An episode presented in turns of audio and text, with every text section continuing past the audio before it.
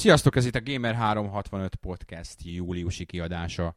Akik itt vagyunk és beszélünk, Liquid, Mackó, Drag, Older. Július van, nem történt semmi. Elsüssem még egyszer legalább ötödszer azt a poént, hogy vége az egésznek, és most lezárjuk? Az a baj, nem tudom elsütni, mert ma azt is elsütöttük, hogy tényleg lezárjuk egyszer. De sosem nem zártuk le. Sőt, azt is elsütöttük már, hogy fáradtak vagyunk, hogy késő van, meg mit tudom, én most csak, én csak a melegre fognám azt, hogy punyat vagyok. Bár ugye az ut- most volt ez a három hét ilyen iszonyat nagy kánikula, az a pont a legutóbbi podcast után ütött be, amikor mindenkit bezavart a nagy meleg az árnyékos szobába, és feltételezhetően mindenki egy hideg törülközővel a nyakán végiggémelte az utóbbi három hetet, és volt legalább három nap, amikor tök jó hűvös idő volt, aztán ma megint olyan kánikulába intéztük itt a dolgainkat a mai nap, hogy így leizzadtunk elég rendesen. Szóval most ezért vagyunk punyattak. Na, um, hogy azt mondja, hogy? Mi történt júliusban a mindenkinek a személyes kis gamer életében? Ugye nagyon új játék megjelenés nem volt, ilyenkor jön az, hogy az ember fölnéz a polcra, és azt mondja, hogy úristen, mennyi játékot vásároltam én a polcnak, még a fólia is fönn van némelyiken.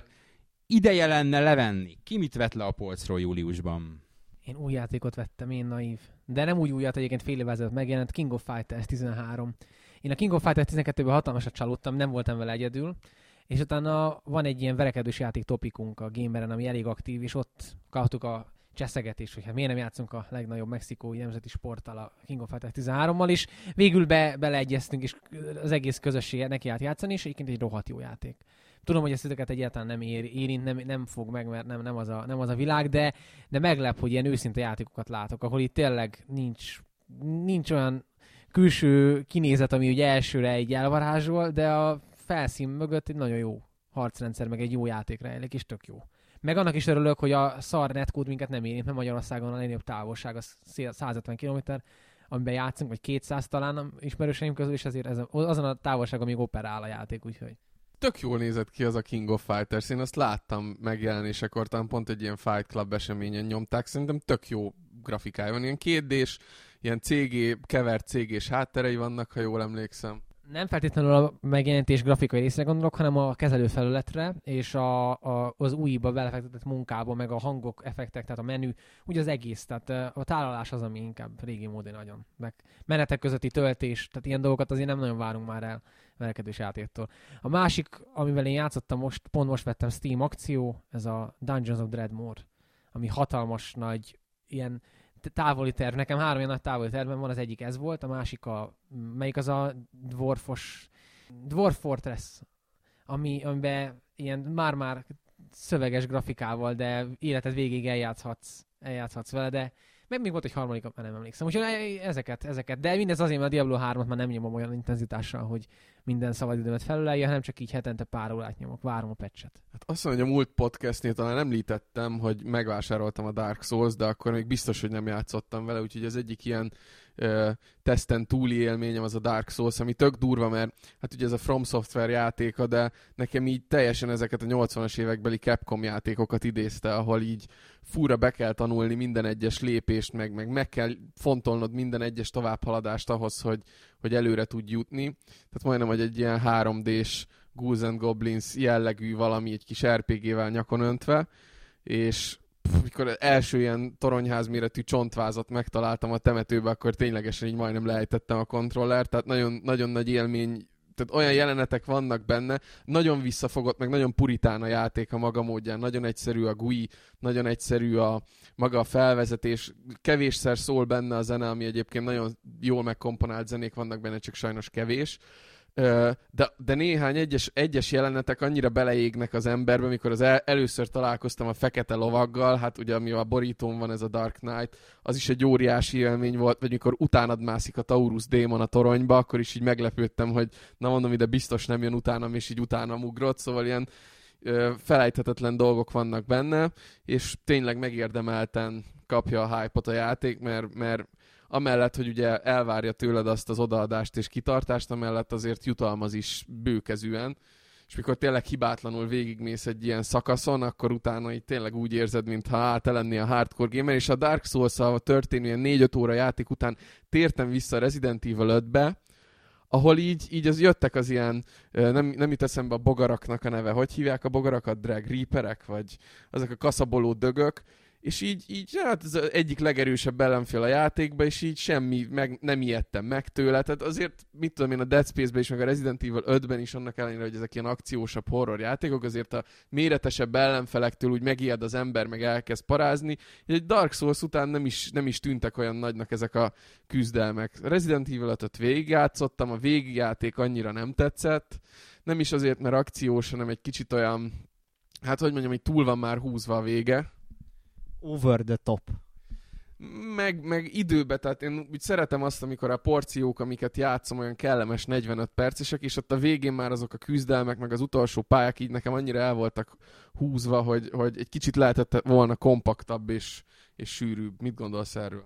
Én egyetértek vele teljesen, tehát én amikor annak idején játszottam legelőször a Resident Evil 5-tel, nekem is az volt a legfőbb problémám, hogy nem alakult ki egységes atmoszféra a játékon belül, ez ilyen atmoszféra szeletek, fogalmazzunk így, mert olyan gyorsan próbálta végigpörgetni a játék a helyszíneket, hogy egész egyszerűen nem maradt ideje arra, hogy ezt megtegye. És ennek ellenére a végén meg van ez a hosszabb rész a hajón, ahol meg pont az ellenkezője, hogy az pont nem egy ilyen kiemelkedő helyszín szerintem, meg ugye bejön ez az akciós, fedezékrendszeres játékmenet, és ott meg pont ezért nincs jellegzetes atmoszféra játéknak, ami már pedig pont, hogy a legfontosabb elemek kellene, hogy legyen nem csak a korábbi részekből, hanem a négyből is kiindulva, úgyhogy egyetértek vele teljesen. Igen, meg gyorsan pörgeti a helyszíneket, de ugyanakkor egy-egy pálya olyan túl, túl nagy porció, és úgy én nem, nem tudom, szóval lehetett volna egy picit a pályákat úgy beosztani, hogy ilyen rövidebb időszakok, és, és ugyanakkor az intenzitás az elég magas végig. Lost in Nightmares és a, a Desperate Escape DLC-t is végigcsináltam, hát a Desperate Escape-nél mögém spawnoló ellenfelektől hülyét kaptam, a Lost in Nightmares az viszont egy ilyen libabőrös, nagy nosztalgia hullámvasút, azt hiszem te fogalmaztál így annak idején.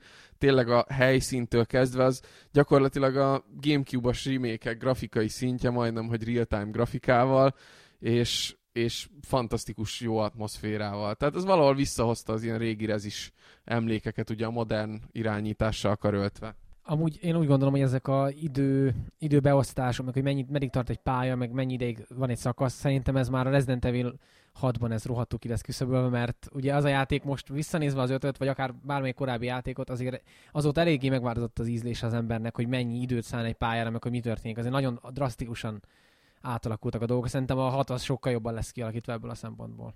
Hát azt majd meglátjuk a megjelenés után, és még egy, még egy ilyen élményem volt, ugye pont, ahogy Liquid mondta, levettem a polcról, kibontottam a fóliát, a Ghostbusters játékot, aminek mellesleg én vagyok az egyik főszereplője, másrészt pedig tényleg már egy másfél éve ott állt a polcomon bontatlanul, és most még ott sorakozik másik pár játék, aminek szintén ez lesz a sorsa, így kibontom őket, és baromira jó a, a prezentáció, meg nagyon-nagyon jó, tehát a, a művészeti dolgok, amik bele vannak rakva, a dialógusok, a karakterek, a jellemek, hát ugye az eredeti színészgárda szinkronizálta, az eredeti írógárda plusz Denekroid írták hozzá ugye a dialógusokat, tehát baromira hozza azt a hangulatot, amit a 80-as, 90-es évek nagy vígjáték hősei, ugye annak idején megalapítottak, és, és tényleg ez valahogy hiányzik a mozikból, ma pont beszéltünk erről Liquiddel, hogy ugye a mozikból hiányoznak ezek a jó vígjátékok, és, és ez valahol visszahozta ezeket a 80-as, 90-es évekbeli vígjáték érzést, ugyanakkor a játék meg nem egy olyan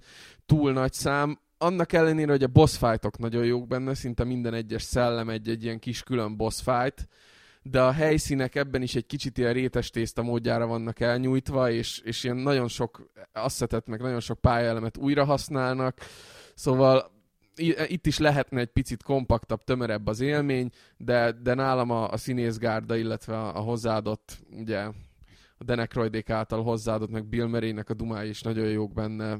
Ez a hozzáadott érték elviszi a hátán a játékot. Én nekem rettenetes terveim voltak a nyárra, ezek eddig nem valósultak meg. A, az egyik az az volt, hogy vagy végigjátszok két olyan játékot, ami így a backlogomban van, abból számtalan van, így, így kiemeltek is van. Párat oda is készítettem a konzol mellé, hogy a, a Vanquish például ott van, illetve a terv az az volt, hogy vagy két ilyen 20 órás játék, vagy valami ilyesmi, vagy egy ilyen 50 órás RPG.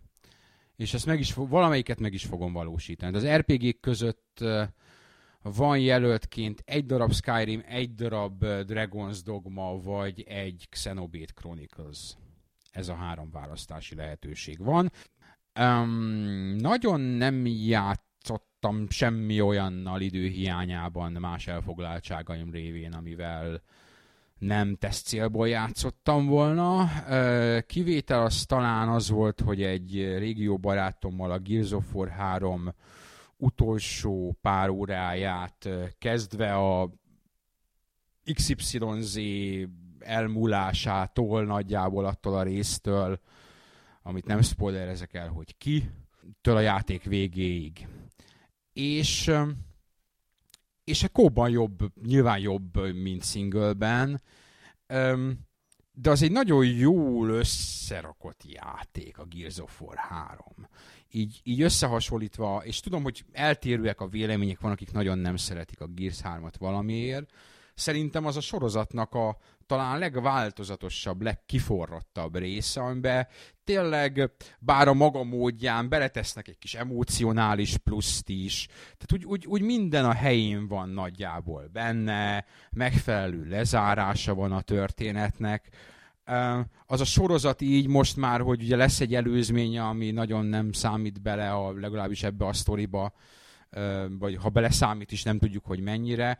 Ha az egész Gear sorozatot nézed így utólag, most már, hogy látod az első, második és harmadik részét, az a generációnak az egyik jól felépített, jól előadott, van eleje, van közepe, van vége, annyira nem sztori központú, hogy így elbonyolítsák, vagy túl komplex lenne. Szerencsére a vége is úgymond viszonylag egyszerű, tehát egy viszonylag egyszerű problémára egy egyszerű választ adnak, ami mostanában szerintem már, amikor mindenki így megpróbál valamilyen saját fejemen átnyúlós magyarázatot, vagy, vagy befejezést gyártani a játékához, egy kifejezett erény, hogy egy, egy szimpla, érthető és, és kielégítő befejezése van annak a játéknak. Igen, ezzel veled is egyetértek, én most mindenkivel egyetértek tényleg a Gears egy olyan játék, ami nem próbál több lenni annál, mint ami van benne. Tényleg nem ez a, ha kiemelkedően csavaros, meg jól megírt, meg bla bla bla sztorit keresel, nyilván e- nem ezt fogod levenni a polcról, de ami benne van, azt, azt remekül kihozzák belőle, és tényleg minden a helyéd van, helyén van, nincs semmi hiányérzeted, amikor befejezed a harmadik részt, úgyhogy minden rendben van sztori szempontjával szempontjából, illetve azzal is egyetértek veled, hogy tényleg én is úgy éreztem, és szerintem ezt a tesztbe is leírtam annó, hogy én is úgy éreztem, hogy a harmadik rész volt a, a kiteljesedése az egész franchise-nak, és sokan annó ilyen rossz májú megjegyzésnek vélték, hogy, hogy én beleírtam a tesztbe, hogy, hogy végre vannak színek a játékban. De ezt egyáltalán nem, nem így értettem, tehát ez, ez egy olyan dolog szerintem, ami, ami egy újabb pluszt adott hozzá, és ezt nem kifejezetten a látvány, vagy a, vagy a hangulat tekintetében értem, hanem, hanem ahogy Liquid is mondta, a sztori szempontjából is elindultak egy picit olyan irányba, ahol, ahol, ahol lehetett valamennyi mélységet tapasztalni a játékban, ami szerintem teljesen jót tett neki. Te mondom mindezt úgy, hogy nem, nem, nem libbentek át a lónak a túlsó oldalára. A másik az a, a Grand Theft Auto 4, amivel játszok még most is. És még mindig jobban néz ki, mint a Watch Dogs. Ne, nem néz ki jobban, mint a Watch Dogs. Bár ugye a csavar az benne az, hogy Steam Sale 7 euró 50 ér árulták a teljes sorozatot, tehát a komplettet, minden GTA játékot. Kívül mindössze a PSP-s, meg egy ilyen egyéb handheld részeket nyilvánvalóan, ami PC-n elérhető belőle ennek nem tudtam ellenállni, holott mindegyik megvan már ilyen-olyan platformokon máshol. Amiért elsősorban megvettem, az a PC-s verzióhoz adott videószerkesztő. Amivel azt csinálhatod, hogy konkrétan a játékból, amit játszol, fölvehetsz belőle egy részt, és utána bedobhatod egy, egy videószerkesztőbe, és abból ilyen kis filmeket csinálhatsz. És az egy annyira effektív és jó videószerkesztő, hogy tegnap az egész estémet beleöltem egy másfél perces kisfilmbe, amivel Nico a, a rendőrséggel csap össze. Meglepő módon. Túlerőből, hogy a végén spoiler, meghal, mert hogy túl nagy. Már még a játék elején vagyok, úgyhogy egy sörétes puskám van, azt is rendőrautóból loptam, tehát ezért fogom végigjátszani, hogy ezért a végén már gránátok, meg rakétavető, meg nyitott a többi sziget, itt még nem. És az ilyen ifjúkori, elfolytott ilyen filmes vágyaimat próbálom szerintem kielni benne, és úgy indultam neki, hogy igen, akkor felvettem ezt a lövöldözést, aminek végén Nikó meghal, és akkor megnéztem, hogy mások milyen filmeket csinálnak, meg milyen mostanában az akciófilm divat, hogy ez a Michael Bay féle nagyon hatásvadász, agyon lassított valami, és elhatároztam, hogy csinálok egy ilyen mocskos, realisztikus valamit. A végeredményt majd megmutatom nektek maximálisan hatásvadászat. Tehát nem tudsz ellenállni a szénné lassítás vágyának. Megnéztem, mondom, Atya Úristen, én, én vagyok, én lennék az új Michael Bay, ha engem filmet engednének rendezni, tehát ugyanazt csinálnám, mint a csávó. Kicsit meg is ijedtem, mert általában azt szoktam mondani, hogy Michael Bay ugyan bizonyos szempontból tehetséges ember, de, de a hatásvadászat maximum, amit csinál, ugyanaz sikerült. De, de nagyon élvezetes, és ezért végig fogom játszani, sőt, ugye ott vannak az epizódok, talán azt is végig fogom játszani a, a Gatoniba, ott remek fegyverek vannak, ott igazán brutális fegyverek vannak van benne, olyan shotgun, aminek robbanó lövedékei vannak, meg ilyen hasonló, és az iszonyatos káosz lehet okozni az előző Resident Evil-ös beszélgetésetekhez akartam talán volna még annyit hozzászólni, hogy mondod, hogy over the top, meg stb. jellemeztétek a végét. Szerintem van erre szép magyar szó az, hogy szar! Tehát a Resident Evil 5-nek a vége az szar. Én, én nem vagyok a mitológiának egy nagy ismerője. Van ez a szemüveges csávó, azt hiszem a Wesker úgy hívják, igaz? Amit az ott művel valami lávában, az, a fiam révén most nézem ezeket a vonatos sorozatokat, hogy a Thomas és illetve a Chuckington, igen. És azokban több mélység és felnőtt komolyság van, mint a Resident Evil 5 végébe. Továbbra is ez a japán játékfejlesztés egy nagy problémájának látom, amikor megpróbálnak valami olyasmit csinálni, és ez a Resident Evil 5 vége, az utolsó másfél-két órája tipikusan ilyen, hogy most, most mi a nyugati közönségnek dolgozunk így valahogy így ki van írva ilyenkor, és, és ezt ők nagyon nem tudják. Tehát kép, genetikailag képtelnek arra, hogy, hogy ilyet csináljanak. És nem is kéne próbálkozniuk, mert elkeserítő a vége. Amikor megpróbálnak kifejezetten nyugatra fejleszteni, elkeserítő a vége. És pláne hát a, az ending videó az meg ahhoz képest, hogy mennyi átvezető mozi van a játékban, és ugye annak idején az MT Framework-öt nagyon hype hogy milyen szép karaktermodellek vannak benne, és tényleg az annak idején azok az átvezetők, ugye real-time in-game átvezetők voltak, csodaszépek voltak, mai napig ütnek, és a végére azt a 30 másodperces, nem mondom el mi a vége, de gyakorlatilag semmi, az, az is nagy csalódás volt számomra. Hát abban nekem az, az játékkal az a bajom, hogy, hogy én ugye, aki a Resident Evil 4-nél uh, kapcsolódtam be ebbe a sorozatba, mert az előző részeknek a, ez a tank irányítása az nekem nem. Tehát az, amilyen játék, és legyen az bármi, nem csak a Resident Evil, azt használja, azon én nem játszom, mert nem jön be. És így múltkor, nem tudom, valakivel beszélgettem a Resident Evil 4-ről és 5-ről, és, és megegyeztünk abban, hogy Resident Evil 4-ből, ha most azt mondod, hogy soroljak fel emlékezetes jeleneteket, tudnám nyomni őket. Ötöt egymás után. És azt mondod, Resident Evil 5-ből Ö, igen, ja, amikor a végén a láván a csávóba az milyen nem volt jó. Talán ennyi maradt meg abból a játékból. Meg ott az dreggel kópoztunk ott az elején is, ilyen mit tudom én. De se pedig végigjátszottam azt a játékot, és alig emlékszem belőle valamire. Alig. Abszolút, tehát tényleg ez a másik nagy baj a Reziotnek, hogy kreativitás szempontjából nagyon, nagyon kevés, tehát annyi mindent újra hasznosít a négyből, hogy hogy az valami hihetetlen, de eközben kevésbé erőteljes formában. Tehát nekem az egyetlen emlékezetes, igazán emlékezetes része a Reziotnek az a, az a likörös rész volt, ami, ami abszolút újszerű volt a négy után, de, de ezen túl tényleg messze-messze elmarad a, a negyedik résztől. Én meg azt vettem észre egyébként, hogy a Dead Space után mennyire az a, tehát az a horror, amit ezek, mert ugye annak idején ez is azért valamilyen szinten akció-horror játék, ha nem is túlélő játék, de egy valamilyen akció-horror játéknak lehet nevezni. Ugye Dead Space intenzitása után akár az a likeres rész is mennyire, ma, mai szemmel nézve már nem, nem annyira intenzív. Akkoriban Dead Space előtt elhiszem, hogy egyébként nagyot ütött, de én már úgy nem hasaltam el attól a likeres epizódtól, amikor ugye elkezdenek kimászni, és ugye később, mikor a nagy templomba, vagy nem tudom mibe bemész a főbázisba, hogy följössz ott a, a templomból, a föld alatti templomból, ott van egy olyan rész, ahol elkülönít téged Kriszt és Sevát, és mind a kettőre özöllenek a likerek.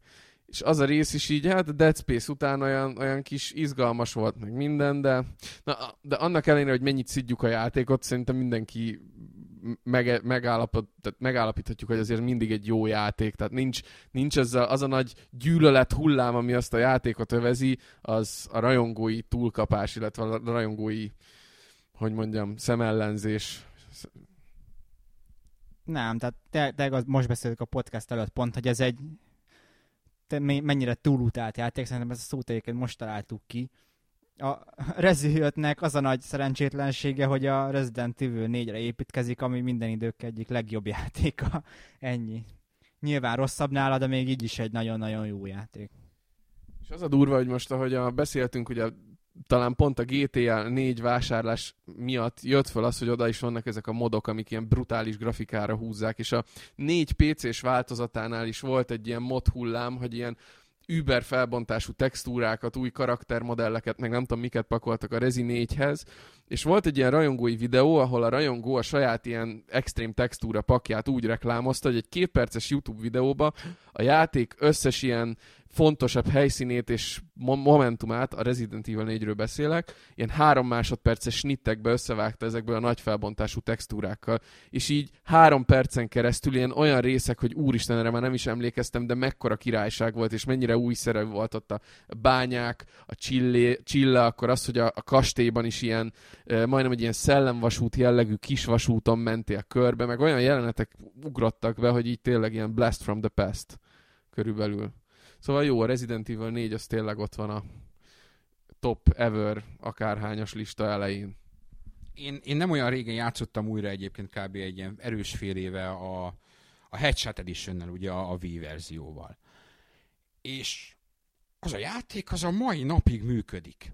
Teljesen élvezhető, pont úgy működnek benne a dolgok, mint x éve, amikor először láttam és kicsit átkötve, ha már, bár nagyon keveset játszottam még vele, mert nem olyan régen vettem meg, az a vitás Metal Gear Solid HD Collection, ami ilyen fél collection, mert kivették belőle a, ugye a Peace Walker-t üzleti megfontolásokból, aminek nem örültem, de van benne egy MGS2, meg egy MGS3, és, és itt nézegettük az MGS3-at, és én, én ott előttem, vele nem értettetek, nem értettetek egyet, hogy ha csak a, ezeket az átvezető ingame in-engine animációit nézed, az majdnem kurens generációs színvonal, és még ha nem is értetek egyet vele, azt el kell ismerni, hogy, hogy ez a játék az így utólag, hogy az PlayStation 2-n futott, ott a Kojimáék valamilyen sátáni, démoni paktumot kötöttek valakivel, hogy ez milyen jól néz ki.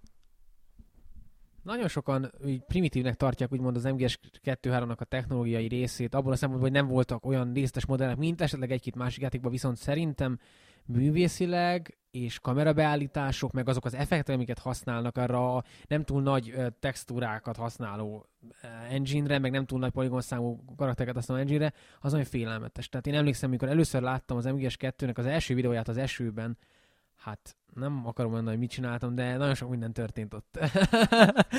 nem, hát én akkor még a Dreamcast ennek a technológiai felsőbbrendűségét hangoztattam, mert hát a semmi után átmenni a PS2-es korajátékokra azért nem akkor a élmény, de az MGS után befogtam a pofámat, úgyhogy ennyi, ennyi a dolog, és ez mai napig szerintem azok a vágások, azok a kamera mozgások, az a, az, az eső, az megállja a helyét mai napig, úgyhogy tényleg az a rész az kórensgen. Hát szerintem technológiailag is kiemelkedő. Tehát ha, ha megnézed az MGS3-nak az utolsó másfél óráját, beszarsz, behugyozol. Akkor a szó legszorosabb értelmébe, de még ma is. Tehát az intenzitásában, rendezésben, mindenben nagyon ott van még mindig a szerem.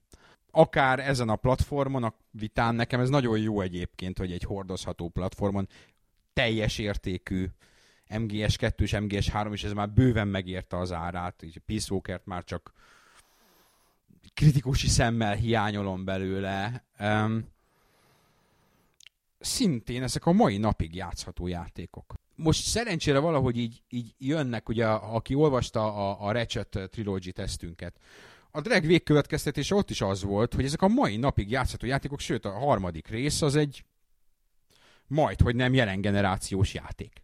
Igen, nekem ez a Ratchet Trilogy egy kicsit sokkoló élmény volt. Én annak idején az első résszel rengeteget játszottam, és a második és a harmadik részt is kimaxoltam a idején, de végül is nem raktam bele annyi időt, mint az egybe, ami azért is van, mert valamiért hülye fejjel én végigjátszást írtam a Ratchet Clank egyről, ami a mai napig elolvastató a Gamefakuzon, ha valaki nagyon érdekel. És tényleg megdöbbentem, amikor elindult a Ratchet 3, és játszottam bele egy-két órára még csak, hogy ez mennyire brutálisan jó játék a mai napig, és, és ha ez most megjelenne, egy szavam nem lenne rá, mert, mert olyan játékélményt nyújt, és olyan kategóriában nyújtja ezt a játékélményt, hogy nem tudod odarakni semmi mellé. Háromba volt az a aréna, amikor folyamatosan jöttek a challenge is, egyre több fegyvert használtál meg ilyenek? Nem, az már a kettőben is benne volt, de, de egyébként az első két rész is ugyanúgy nagyon jó, csak tényleg a harmadik az, ami, ami minden szempontból csúcsra járatja a franchise-t, és egyébként sokan a mai napig úgy tartják, hogy még túlszányalja a PS3-as részeket, amik egyébként kicsit már másmilyen irányt vettek, játékmenet, meg, meg prezentáció, meg kamera, meg mindenféle más szempontból. Én azt gondolom egyébként, hogy tényleg volt egy ilyen ív, egy ilyen görbe, amivel le lehet írni a játékok minőségét, és talán szerintem a PS2 korszak közepénél, mondjuk az MGS az ugye kivétel, a kettő az, az elején jelent meg, de azok a játékok jobban megállják a helyüket, mint az utána következő, az ilyen generációs ugráskor létrejött játékok szerintem. Tehát ilyen 2005-től 2008-ig az egy zavaros, zűrös korszak, ott nagyon sok játékot, ami akkoriban jónak tartottunk, azt nem tartunk annyira jónak most szerintem. De előtte meg azért akadtak rohadt jó játékok. És lehet, hogy most 2009 után nem tudom, hogy fog öregedni egyébként, nem. De én nekem is van egy ilyen a DMC Collectionből az egy. Teljesen jó játszható játék, a tankirányítást kivéve, de egyébként teljesen. Arról is visszapattantam. DMC Collection az a életem harmadik, negyedik próbálkozása volt a DMC. DMC egyel próbálkoztam, a kettővel, érdekes mondom, mi a legszarabb rész a közmegegyezés szerint. Annak idején PS2-n a- amellett maradtam meg viszonylag sokáig, valószínűleg azért, mert az egy könnyű játék, én úgy gondolom, és én ezeket magas stílus sem a kenyerem, és ilyen, arra emlékszem, hogy helikoptereket ütöttem le, zombi helikoptereket. Aztán a háromon is próbálkoztam, és mindig az jött ki, hogy el, valahogy nekem ez nem tetszik, eh, ahogy mozog a hős, és mert ugyanez a kicsit tankontroll. És most megpróbáltam újra a collection az egyel is, és a kettő, és a kettővel is. Annak idején a, a Dante-t választottam, most pedig a lányt, nem tudom, hogy hívják. Szófia. Lucia, valami ilyesmi. Hm. Luca, Luca, hívjuk Lucának. Tehát Luca, és Luca kezdő helyszíne az valami búval város, vagy valamilyen ilyen kisváros, ahol eltévedtem. Tehát ilyen, ugyanazon a szürke házak, és ott ugráltam a tetején, és volt valami kapu, és az kinyílott talán, és, és itt, itt, itt véget ért. Sajnos. Itt most állítom ki magamról, nem a szegénységi bizonyítványt, hogy én ezeket a játékokat nem szeretem, de nem szeretem. Illetve később utána a DMC 4-be, abban viszonylag sok időt beletettem, ott már ilyen boszokat öltem meg, stb. Ennek azt hiszem lehet, hogy megváltozott az irányítása, vagy másképpen irányítódik nem létező magyar ronda szóval? Itt egy kicsit vissza kell lépnem, mert még a végén a rajongók megölnek, tehát nem, nem volt ott tankirányítás, hanem a Resident Evil-ből megszokott ez a mész egy fix helyszínű háttér előtt, és akkor, ha átmész egy új helyre, akkor, ha ott a kameranézet az fordítottja, akkor nem automatikusan váltódik, és visszamész. És két zóna között 6-8-szor így oda-vissza mert annyira pici a váltózóna, főleg a remake hogy nincs töltésre, meg semmi, csak így puk, puk, puk, puk. És ez az, amit viszont már kivettek a háromban, meg a négyben sincs már annyira benne, mert ott egy kicsit van egy ilyen holt játék a kamerának. Igen, a DMC egy azért azt adnak, nagyon ilyen drasztikus kameraváltásai vannak, pont azért, mert az egy Resident Evil-nek indult, és ott tényleg, ha nincs benne az izom memóriában, hogy, hogy ott melyik kameránál hogy kell forgatni az analógot, hogy továbbra is előre menjél, akkor az, az itt tíz év után sokkoló tud lenni. Utolsóként mondva gyorsan a, a havi élményeket, én is belekezdtem a, a Dark Souls-ba, hogy mondtam, Mackó meg Liquid is. Én egyelőre még csak tényleg megkapargattam a felszínt, tehát még odáig sítottam el benne, mint Mackó, de ez alatt az egy-két óra alatt is látszott, hogy ez tényleg iszonyatosan egyedülálló élmény. Már maga a játék hangulata is tényleg ez a, ez a Dark Fantasy világ, ez nagyon-nagyon megtetszett, és tényleg amit, amit nyújt maga a játék, ez a, ez a hardcore meg azt, hogy tényleg mennyire megfontoltan kell benne játszani, és ennek ellenére is élvezetes tud maradni, és nem érzed úgy, hogy büntet a játék, mert pontosan látod a, a szabályait az egésznek, ez, ez baromi jó dolog, szóval ed, eddig se kételkedtem abban, hogy ez a játék megérdemli azt, azt a dicséretet, amit kapott, de, de ezek után már, már főleg nem, úgyhogy, úgyhogy kíváncsian várom, hogy, hogy mit nyújt majd még a jövőben. Amit viszont végigvittem teljesen, az a Darksiders volt, ami a Dark souls ellentétben egy olyan játék, aminek szerintem egy centiméter saját ötlete nincsen, de ennek ellenére, ettől elvonatkoztatva iszonyatosan jól össze van rakva, tehát sok mindent nem tudnék mondani, amit kifogásolhatnék benne. Baromi jó minden egyes eleme. Teljesen nyilvánvaló, hogy az egész egy ilyen Zelda, Devil May Cry, God of War alapra építkezik, belenyúlva ebbe-abba, és valóban egyáltalán nincs semmi eredetiség benne, de, de ahogy az össze van rakva az a játék, az, az teljesen dicséretes és szerethető, és, és amikor visszagondolok rá, az tényleg jó érzés. Azért lassultunk le ennyire, mert közben elkezdett villogni a lámpa a szobában, és kint pedig egy kurva nagy vihar kategóriás vihar tört ki, de így, így egyik persze a másikra, az előbb még nem volt vihar. Csukd be a, az ajtót, Oldern, nehogy bejöjjön a jégeső.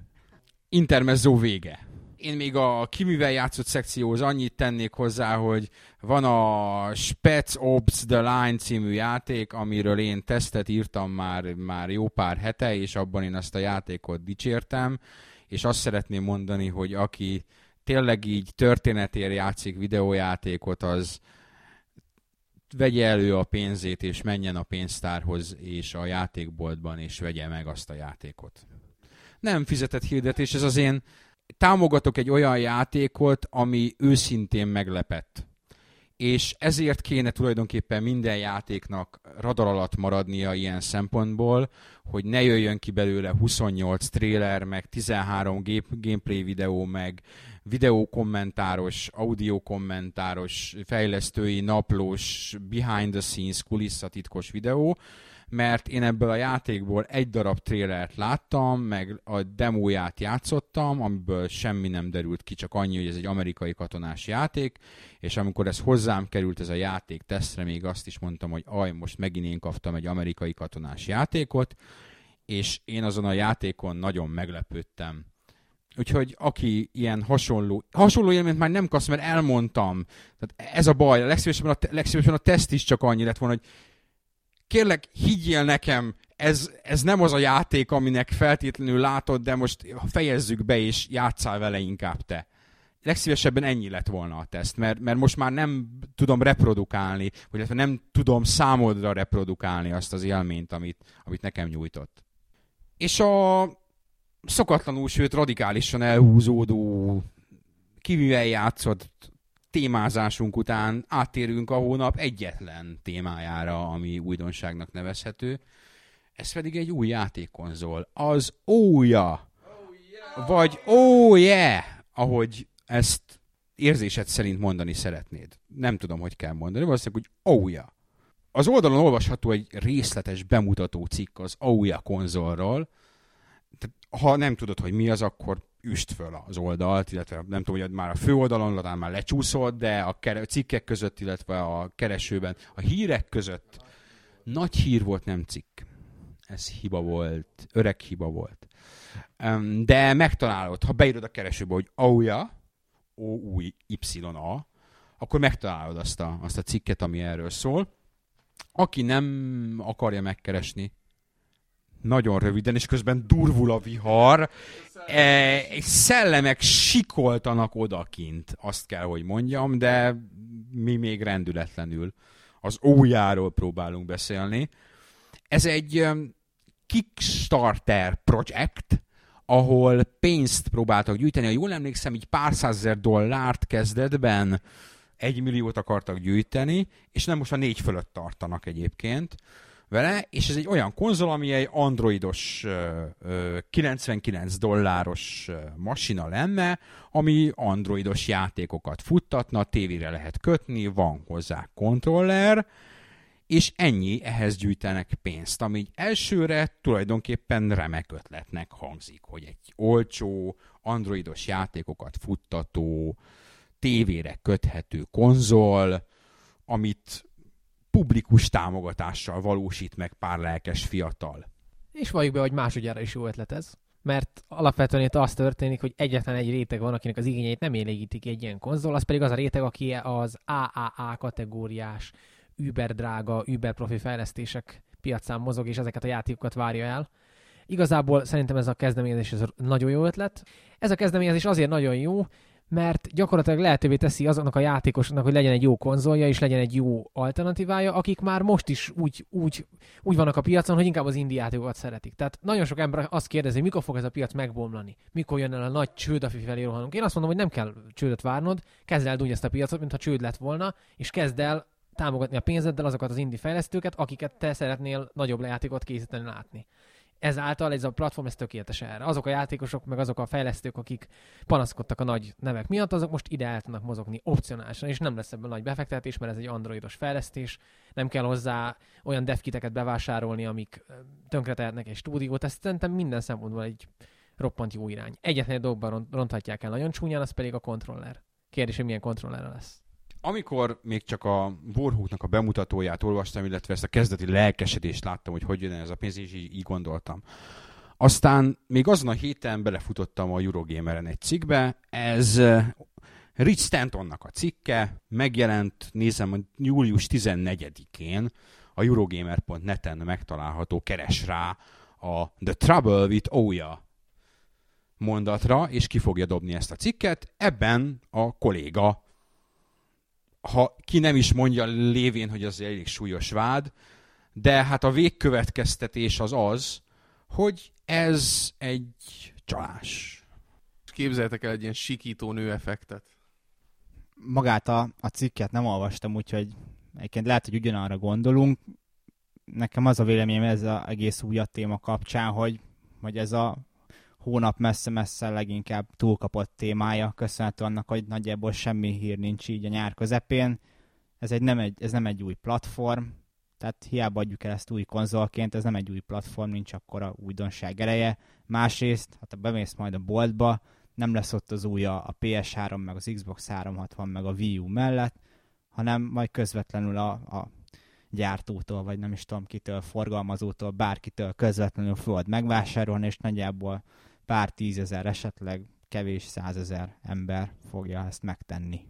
A cikk egyébként viszonylag jó érveket hoz, amellett, hogy ez miért nem működik így. Azt mondja, hogy numero egy, androidos játékokat futtat. Az androidos játékok döntő többsége az érintőképernyős platformra készült ez ezeknek a portolása, ezek érintő képernyőre készültek azok a játékok, nem kontrollerre, és hogy vice versa a kontrolleres játékok sem érintő képernyőre készülnek, és ezt sokan megtanultuk a Grand Theft Auto 3 megvásárlása, iOS verziójának a megvásárlása után, ami kapta az ötcsillagos értékeléseket az ilyen mobilos oldalokon, oldalakon, kvázi játszhatatlan a játék, nem lehet normálisan irányítani és vice versa szerintem ez nagyjából igaz akkor is, ha egy jó touchscreenes irányítást próbálsz átdobni, ami teljesen touchscreenre épít, nem csak kiegészítő lehetőség, hanem tényleg érintőképernyőre épít, megpróbálod átdobni kontrollerre, az eredmény hasonló lesz. Abban én is egyetértek, hogy ezt a konzolt nem szabad úgy elképzelni, mint valamit, ami a mobilos játékot is lejátsza, és ezen fel lesznek új dolgok. Szerintem itt csak is kizárólag azokra a szoftverekre lehet valóban számítani, amiket majd olyan specifikációra fognak elkészíteni a fejlesztők, vagy esetleg átportolni, ami már a ójával meg, megegyező. Tehát szerintem, aki azt várja, hogy most az androidos kínálat már készen áll arra, hogy itt a új konzol learassa a babírokat, az nagyon-nagyon nagyot fog csalódni, mert ez nem, ez nem áll fenn. Igen, amit mondasz, ez az a probléma, és ez a srác második érve, hogy ez egy teljesen nyitott platform. Ha ma oda-vissza vág, vágdosós módszerrel nyomunk, nincs az a baj szerintem, mert nagyon sok példát látunk már, pozitív példát, ahol másolásvédelem nélküli játékok sikereket értek el, főleg ilyen o- ke- olcsó báron. Tehát ez önmagában minden baj. Az egy-egy játék, ez meg egy platform, ami, amin alapból lehet kalózkodni gond nélkül. Ő azt mondja, hogy a, a srácok a bemutató videójukban, amivel ugye megpróbálták meggyőzni a népeket, különféle logókat villantottak föl. Ott volt az Electronic Arts és a, és a Madden játéknak a logója is. Ő erre a cikk szerzője ír egy nagyon frappáns, pá- elképzelt párbeszédet a, az óujás fejlesztők, nem, nem fejlesztők, hanem a konzolnak a úgymond a gyártója mögött álló cég és Peter Moore között. Ami nagyjából így hangzik, kicsit töredezett lesz, mert angolból fordítom kapásból. Hello Peter Moore, mondja az ójás ember. Van egy új konzolunk, fejlesztenétek rá? Peter Moore mit mond erre? Hát természetesen az Electronic Arts-nál mindig keressük az új lehetőségeket, hogy a játékélményeket, hogy a játékélményeket új platformra, platformokra jutassuk. A válasz, oké, okay, szuper! A konzolunk még nincs produkciós fázisban, de márciusban már megjelenik. És úgy csináltuk meg az egészet, hogy az emberek kapásból tudják modolni, és ez egy teljesen nyitott rendszer, ez a jövő. Mit szólnátok, hogyha követ, hogy a, kiadnátok rá a következő medent, mert tudjátok, hát a Kickstarter kampányunk bemutatkozó videójában már beletettük a logót. Peter Moore takarodj kifelé az irodámból. És ez egy nagyjából reális párbeszéd, tekintve azt, hogy a jelenlegi felmérésükbe írja az ember, a konzolgyártók arról szavaztatják a közönségüket, hogy milyen játékokat szeretnének látni az új konzolon. A választási lehetőségek Call of Duty, Skyrim, Mass Effect, Final Fantasy, Grand Theft Auto. Akkor meg, meggyőztél engem, akkor ez a jelenlegi implementáció az a legjobb esetben is hatásvadász, de ettől függetlenül maga az ötlet az nem, nem halott. Tehát, hogyha ha nem egy ilyen eleve halott ötlettel nyitunk neki, akkor jó lesz.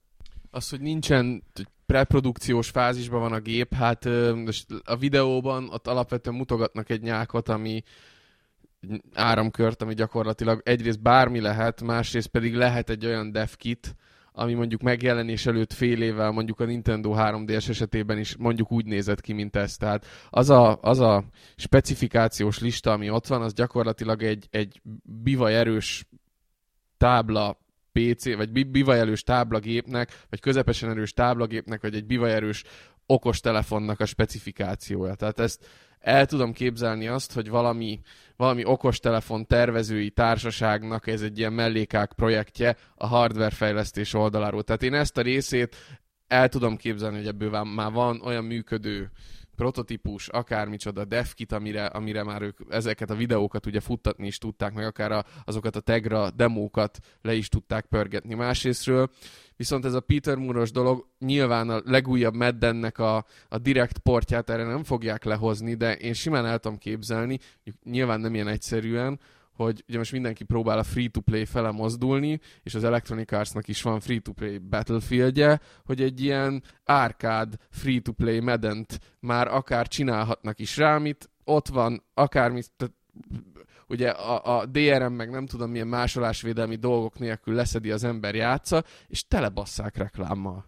Amit másolhatod jobbra-balra, lehet, hogy lesznek rá hozzáfejlesztett adblockerek, vagy akármicsoda, de lehet, hogy, lehet, hogy talál rá az EA egy olyan bizniszt, ahol tényleg egy ilyen, ilyen árkád játék szintű 3 versus 3 nagyfejű meddel játékosok dobálják egymást. Vagy egy olyan Call of Duty, ami árkád Call of Duty, ahol kurvára nem azt játszod, mint a rendes nagygépes verzióban, de mondjuk egy akár egy felülnézetes, akár egy nem tudom milyen leágazás, amit egy kisebb csoport, gyakorlatilag egy ügyes indie csoport, csoport csapatot megvesz ezért az IE, gyártják ezeket, telekúrják reklámmal a nagygépes verzió Call of Duty reklámjaival, branderősítésre, ilyenre el tudom képzelni a dolgot. Ezzel egyetlen probléma van, és ez kicsit távolodjunk el az OUJ-tól, illetve annyira azért nem. Free-to-play játékokat olyan platformokra érdemes fejleszteni, ahol masszív, és még egyszer mondom nagybetűvel masszív mennyiségű felhasználó van, lévén, hogy bármelyik, akár a hirdetéses, akár a jellemzőbb mikrotranszakciós modellben mész, a usereidnek, elnézést felhasználóidnak nem beszélünk angolul, a felhasználóidnak jellemzően az 1-5 százaléka fizet. Tehát ha te nem úgy mész ki, hogy most lesz több százezer felhasználóm, vagy több millió felhasználóm, akkor te elbuktad azt a bizniszt. Nem fogod tudni működtetni. Ez a konzol, ez nem úgy néz ki. Tehát kezdetben biztos nem. Ma- magának egy, egy rendes konzolnak, ez is benne van a cikkben, hogy a, hogy a Sony mit tett annak érdekében, és nem a legjobb példa, de azért mérhető, a Sony mit tett annak érdekében, hogy az első Playstation bet- betolja a köztudatba, és az mi kellett.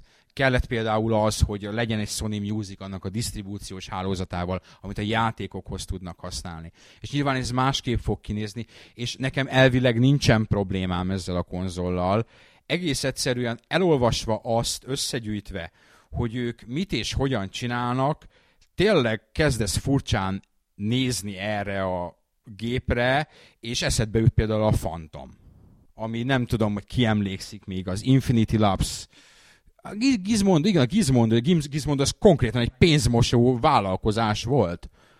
Konkrétan azt hiszem orosz maffia pénzeket most, mostak tisztára, tehát, tehát nem, nem idegen a, a játékvilágtól az, hogy, hogy, hogy, hogy ilyesmi legyen, és továbbra sem állítom, hogy ők azok, de a kétségtelenül a szabadságával szimpatikus alapötletnek a megvalósítási fázisába lépve, hát legalábbis felhúzod a szemed azon, vagy a szemöldököd azon, hogy, hogy ezt hogyan gondolják, tervezik a piacra küldeni. ennek ellenére mondjuk én ezt a fantomos példát nagyon sokan hozták föl talán a mi fórumunkon is. Ez kicsit arra emlékeztet engem, hogy volt egy ilyen egy, egy darab név, amit így megjegyeztünk annó, mert nyomtuk, meg nyomták nemzetközileg is, aztán vártuk, meg nem ebből semmi. De azért szerintem ennél kicsit tudunk szélesebb spektrumba gondolkodni, mint hogy Phantom. Hát most jó, van, van egy példa, amiben hú, egy konzol nem jelent meg soha. De, de alapvetően Zoli, szerkesztőtársunk HZX írta, vagy mondta nekünk, hogy azért jelentek ám itt meg konzolok, handheld konzolok az elmúlt 10 évben talán, vagy 6-8, neki is van több, amelyek nem voltak rajta az Eurogamernek a főoldalán, soha egy darab tesztet nem hoztak le róluk, viszont aki megvették, azok tudtak rá portolni, jelentek meg rá úgymond játékok, de jöttek rá ingyenes játékok, tehát ez ennek nagy fel lett kapva, ami mainstream sajtó által, hogy jól le lehessen húzni, a kiadó is hülyén csinálja, hogy ha tényleg Call of Duty-t vár rá, meg ilyeneket, Call of Duty-t, de, de, de ebből függetlenül, hogyha tényleg megjelenik egy ilyen dobozka, akármit akar a kiadója, ha nyitott a platform, úgyis végül a játékosok és a indie fejlesztők fogják eldönteni, hogy mi lesz a sorsa. Így van, és, és amellett, hogy a Zoli tényleg birtokol ilyen konzolokat, és, és vannak GP32, meg ezekről beszélünk, tisztelettel ezek van ez konzolok.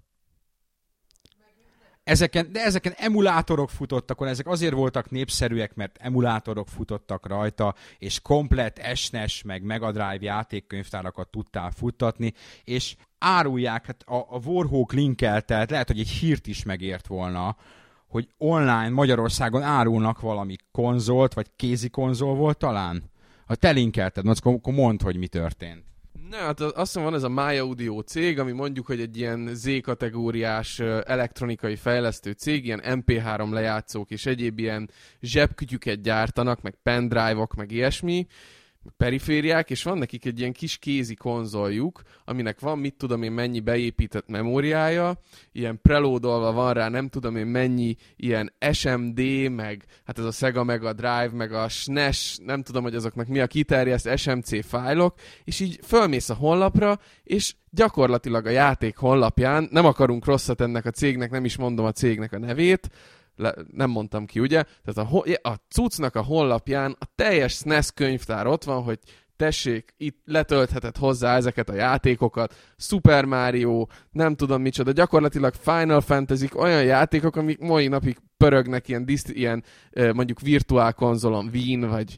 Tehát gyakorlatilag egy olyan kis zsebkonzol 8-9 ezer forinté, amihez a support oldalon, magyar nyelvű leírással, ott vannak fönt a teljes Mega Drive könyvtár, a teljes Super Nintendo könyvtár, és ugye a, a rábaszás az, hogy ez a négy gomb van, tehát mondjuk egy Super Nintendo játékot, ahol a két ö, ravasz gombot is kellett használni, hát minek kellene használni, majdnem minden játékba beépítették ezt, ezt nem is tudod rajta játszani.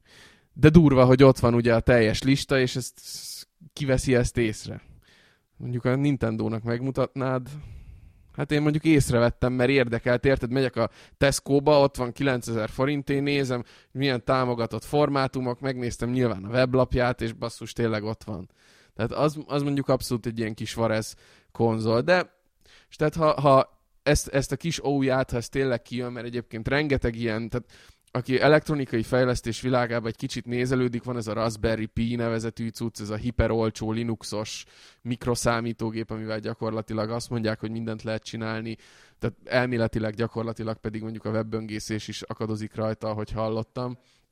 Ö, szóval rengeteg ilyen, ilyen mikroprojekt van, amelyekből olyan termékek készülnek, amire lehet, hogy tíz évvel ezelőtt azt mondod, hogy fú, ez egy nagy fejlesztő laboratóriumnak a nem tudom milyen nagy vívmánya, de lehet, hogy ez az OUJA, ez tényleg egy tíz embernek egy olyan projektje, amit lehet, hogy így vagy úgy tényleg meg fognak csinálni.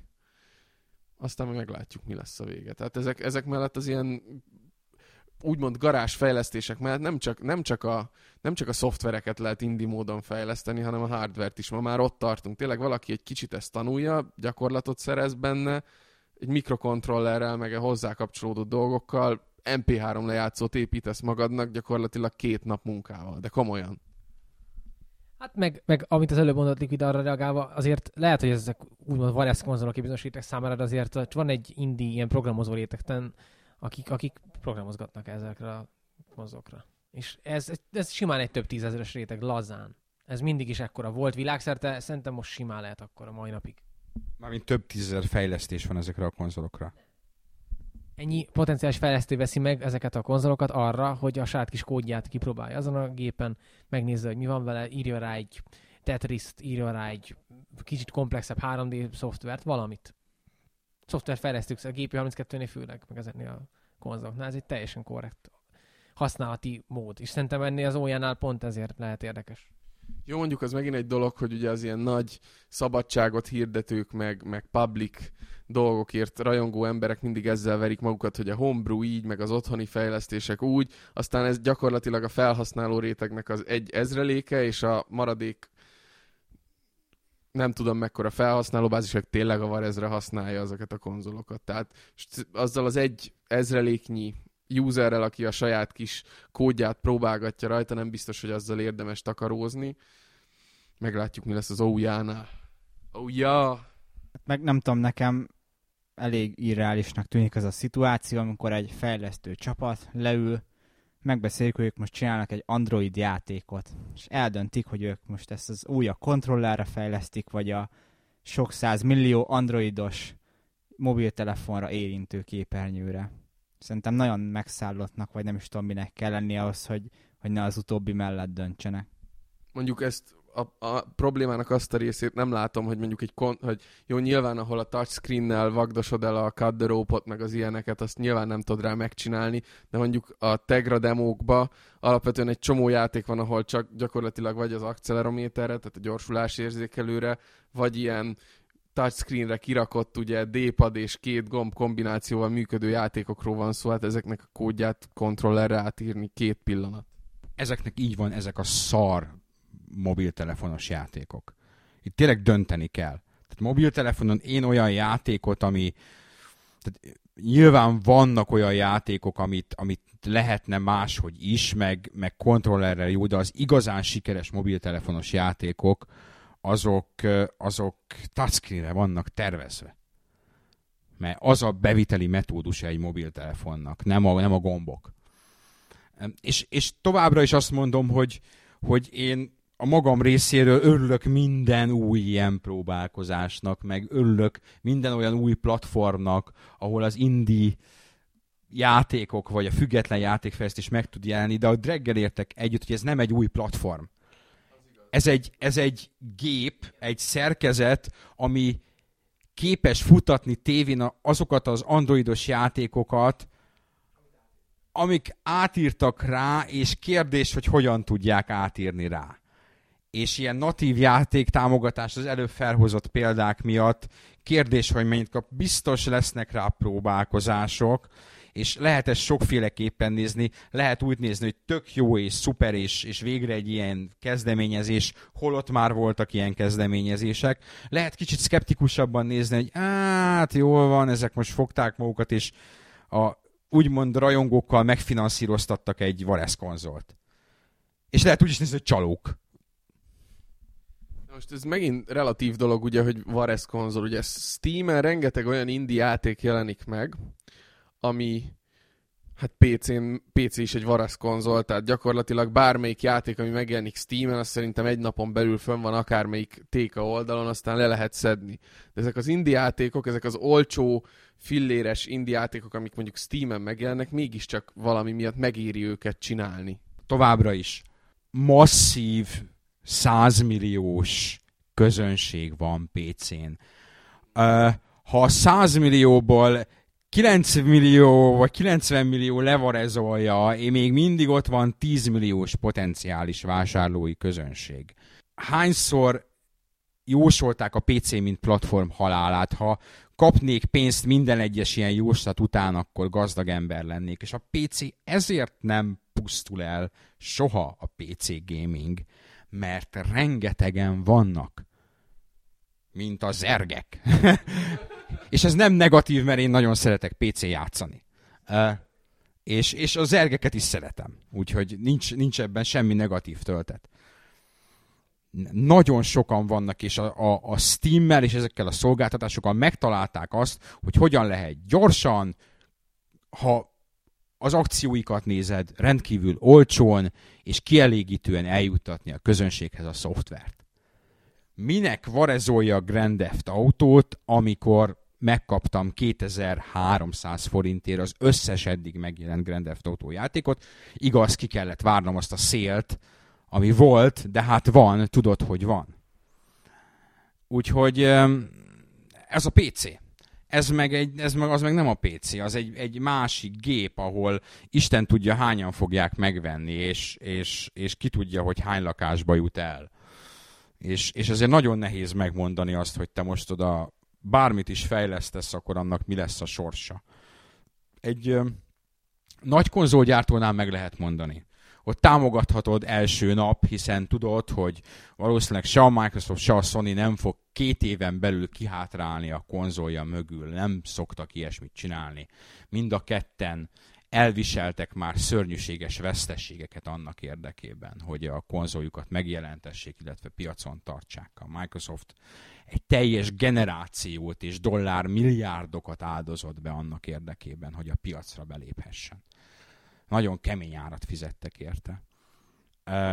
Ezeknél a srácoknál, bár sok szempontból minden tiszteltem az övék, hogyha tényleg így gondolják, hogy meg akarják jelentetni, és tényleg le akarják gyártatni, ez nincs meg. Ilyen háttér nincs. Nem mondhatod, hogy ők pénzt és energiát áldoznak rá, hiszen magát a konzolt is csak úgy tudják finanszírozni, a, gyaníthatóan a produkcióját vagy a tervezését, hogy publikus finanszírozási formákat kell igénybe venniük, ami gyakorlatilag a legutolsó határvonal.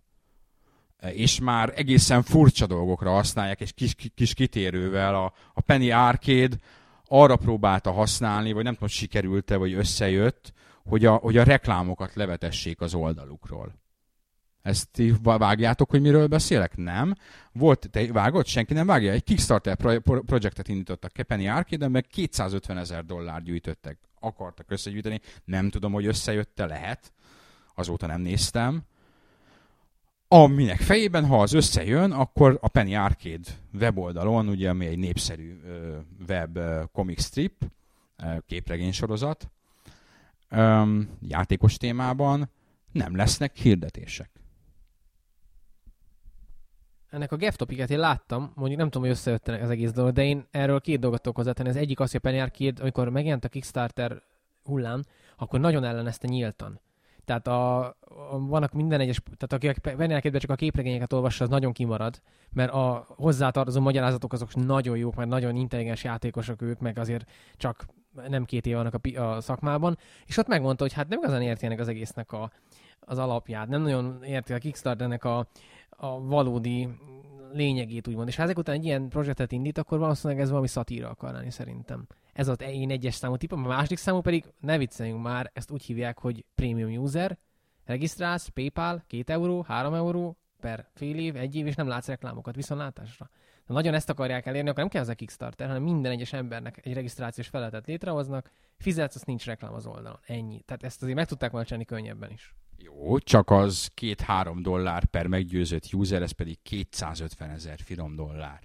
Ugyanannyi esélye van a kettőnek, hogy megtörténjen. Mert ha összeszednek 250 ezer dollárt, akkor van annyi ember, aki ezt megcsinálja. Aki pledge 3 dollárt, vagy mennyit, 5 dollárt a Kickstarteren, az ugyanilyen eséllyel nyúl szerintem hozzá a PayPal felhasználó, az ugyanaz a felület. Nem tudom, nekem erről két dolog jutott az eszembe.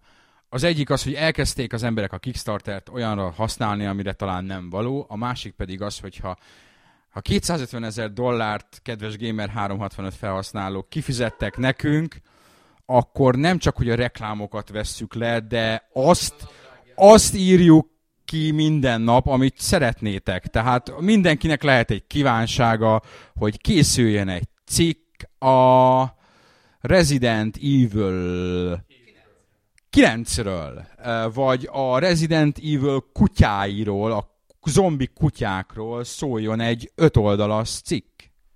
De vannak jobbak, ha 100 dollárt raksz fejenként, akkor névre szólva megyünk házhoz megköszönni. 150-nél egy vacsorát kapsz velünk, 200-nál vacsorát a nagy, nagyszülőnkkel, ha még esetleg aktuális, 250-nél pedig egyenesen nem tudom, ny- ny- megyünk együtt nyaralni. 300-nál pedig beköltözünk hozzátok, vagy beköltözhetek hozzánk. 500-ért megdughatjátok Oldent. Na, hát ezzel lelőtted a poénomat. Így azt akartam mondani, hogy 500 kimegyünk és nálatok vesszük fel a következő podcastet. Hát ez elég snasz poén. Mi az, az Oldennek a megerőszakolás az egy... Most azt hiszitek, hogy ez valami, nem az a rész, hanem az a, ez a vacsora megjelenés, de tényleg ez szokott lenni a Kickstarterni a 100 dollár fölött, hogy már nagyon szeretünk 150-nél, ott szokott lenni. 150 dollárért vacsorára hívják. Hát ne hülyéskedj, hát elviszik egy tisztességes, Amerikába egy tisztességes helyre, 150 dollár egy vacsora. Nem 1500. Az 1500 szokott a vacsora lenni. Hát csak most magyar viszonylatban beszéltünk, a nullát le kell vonni nálunk. Megyünk lovat enni. Attól függ, hogy hova viszed. Magyarországon is simán el lehet. 150 dollár az 30 ezer forint, öregem. Félreértés, ne esik, eljön velünk vacsorázni. Nem azt mondtuk, hogy fizetjük neki a vacsorát. Ez nem tartozik bele.